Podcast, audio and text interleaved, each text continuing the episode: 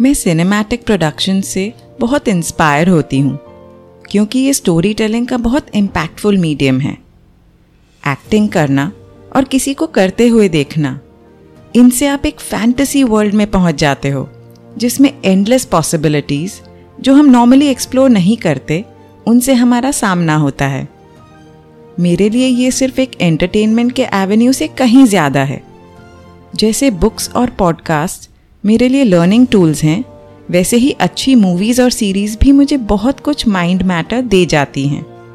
और आपसे शेयर करना तो बनता ही है। कुछ दिन पहले मैंने एक नई मूवी देखी नेटफ्लिक्स पर।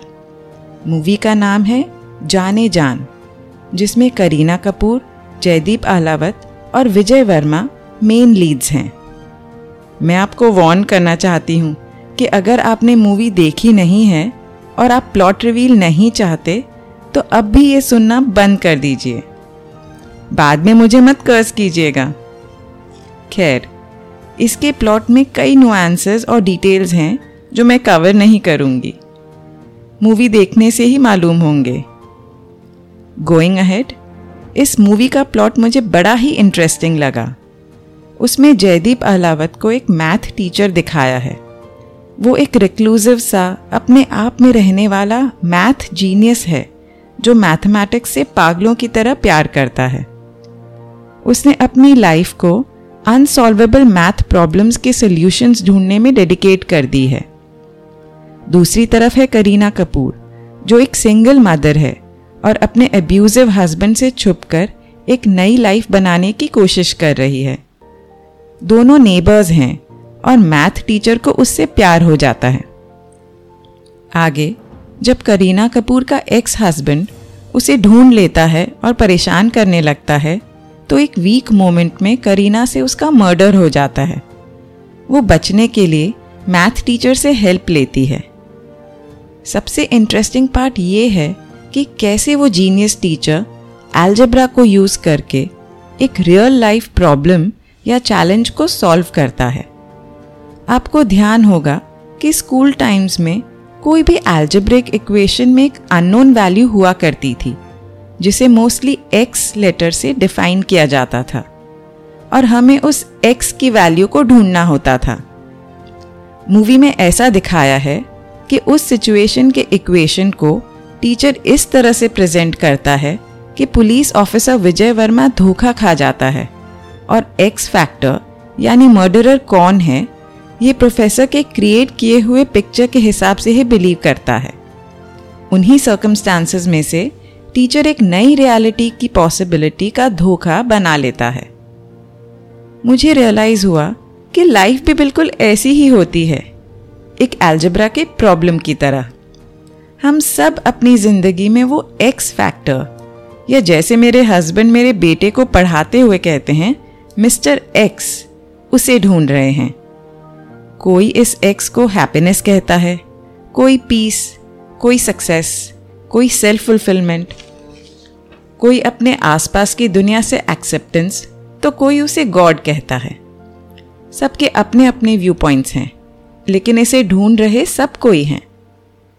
और होता ये है कि हम लाइफ को एक ही नज़रिए से देखते रहते हैं, जीते रहते हैं, और साथ ही ये आशा रखते हैं कि हमारा इक्वेशन बस ऐसे ही सॉल्व हो जाए।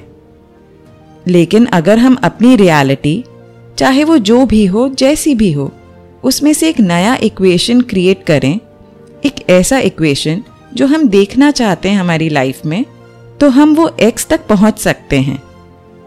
मैं इसे एक एग्ज़ाम्पल से समझाती हूँ। लास्ट वीक मेरी एक डायमंड रिंग खो गई थी। शायद वो थोड़ी लूज थी। और किसी चीज़ में फंस कर निकल गई होगी। खैर, मुझे पता नहीं चला कि यह कब हुआ, लेकिन रियलाइज़ होते ही मैं उसे सब जगह ढूँढने लगी। पूरा घर, कार, सब छानने के बाद भी नहीं मिली।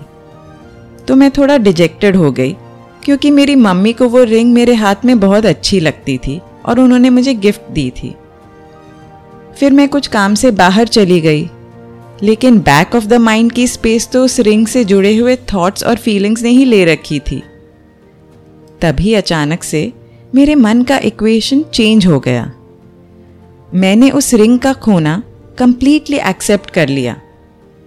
मैं उसके खोने के दुख से जब वो मेरे पास थी, तब मुझे कितनी खुशी देती थी, ये सोच पर शिफ्ट हो गई। मैंने मान लिया कि हमारा साथ इतने ही सालों का था। After all nothing last forever और ना ही मैं मरने पर उसे लेकर जाने वाली हूँ।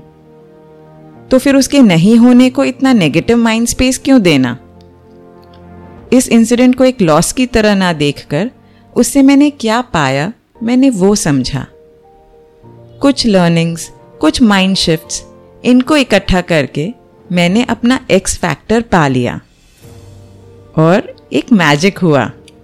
जैसे ही मैंने सिचुएशन की मेंटल रियलिटी में एक नया इक्वेशन फिट किया, वैसे ही मेरी फ़िज़िकल रियलिटी भी चेंज हो गई। कुछ मिनट्स के बाद मेरे सर्वेंट का फ़ोन आया कि वो रिंग मिल गई है। अब मेरे पास एक नई रियलिटी का चांस आ गया। मुझे ऐसा लगा जैसे मुझे एक नई रिंग मिल गई है। पुरानी वाली तो मेरी लाइफ से जा चुकी थी। सोचिए अगर आपको यूँ ही एक नया गिफ्ट मिल जाए तो खुशी तो होगी ना? लेकिन सबसे बड़ा गिफ्ट था मेरा नया नज़रिया।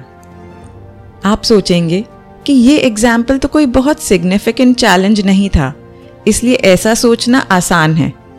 अग्रीड लेकिन ऐसे ही छोटे छोटे चेंजेस से रास्ता बनता है और बड़ी सिचुएशंस में एक नया पर्सपेक्टिव लाने का मौका मिलता है। तो आप भी लाइफ के इक्वेशन से एक्सपेरिमेंट करते रहिए और एक्स फैक्टर को हर सिचुएशन में ढूंढ लीजिए।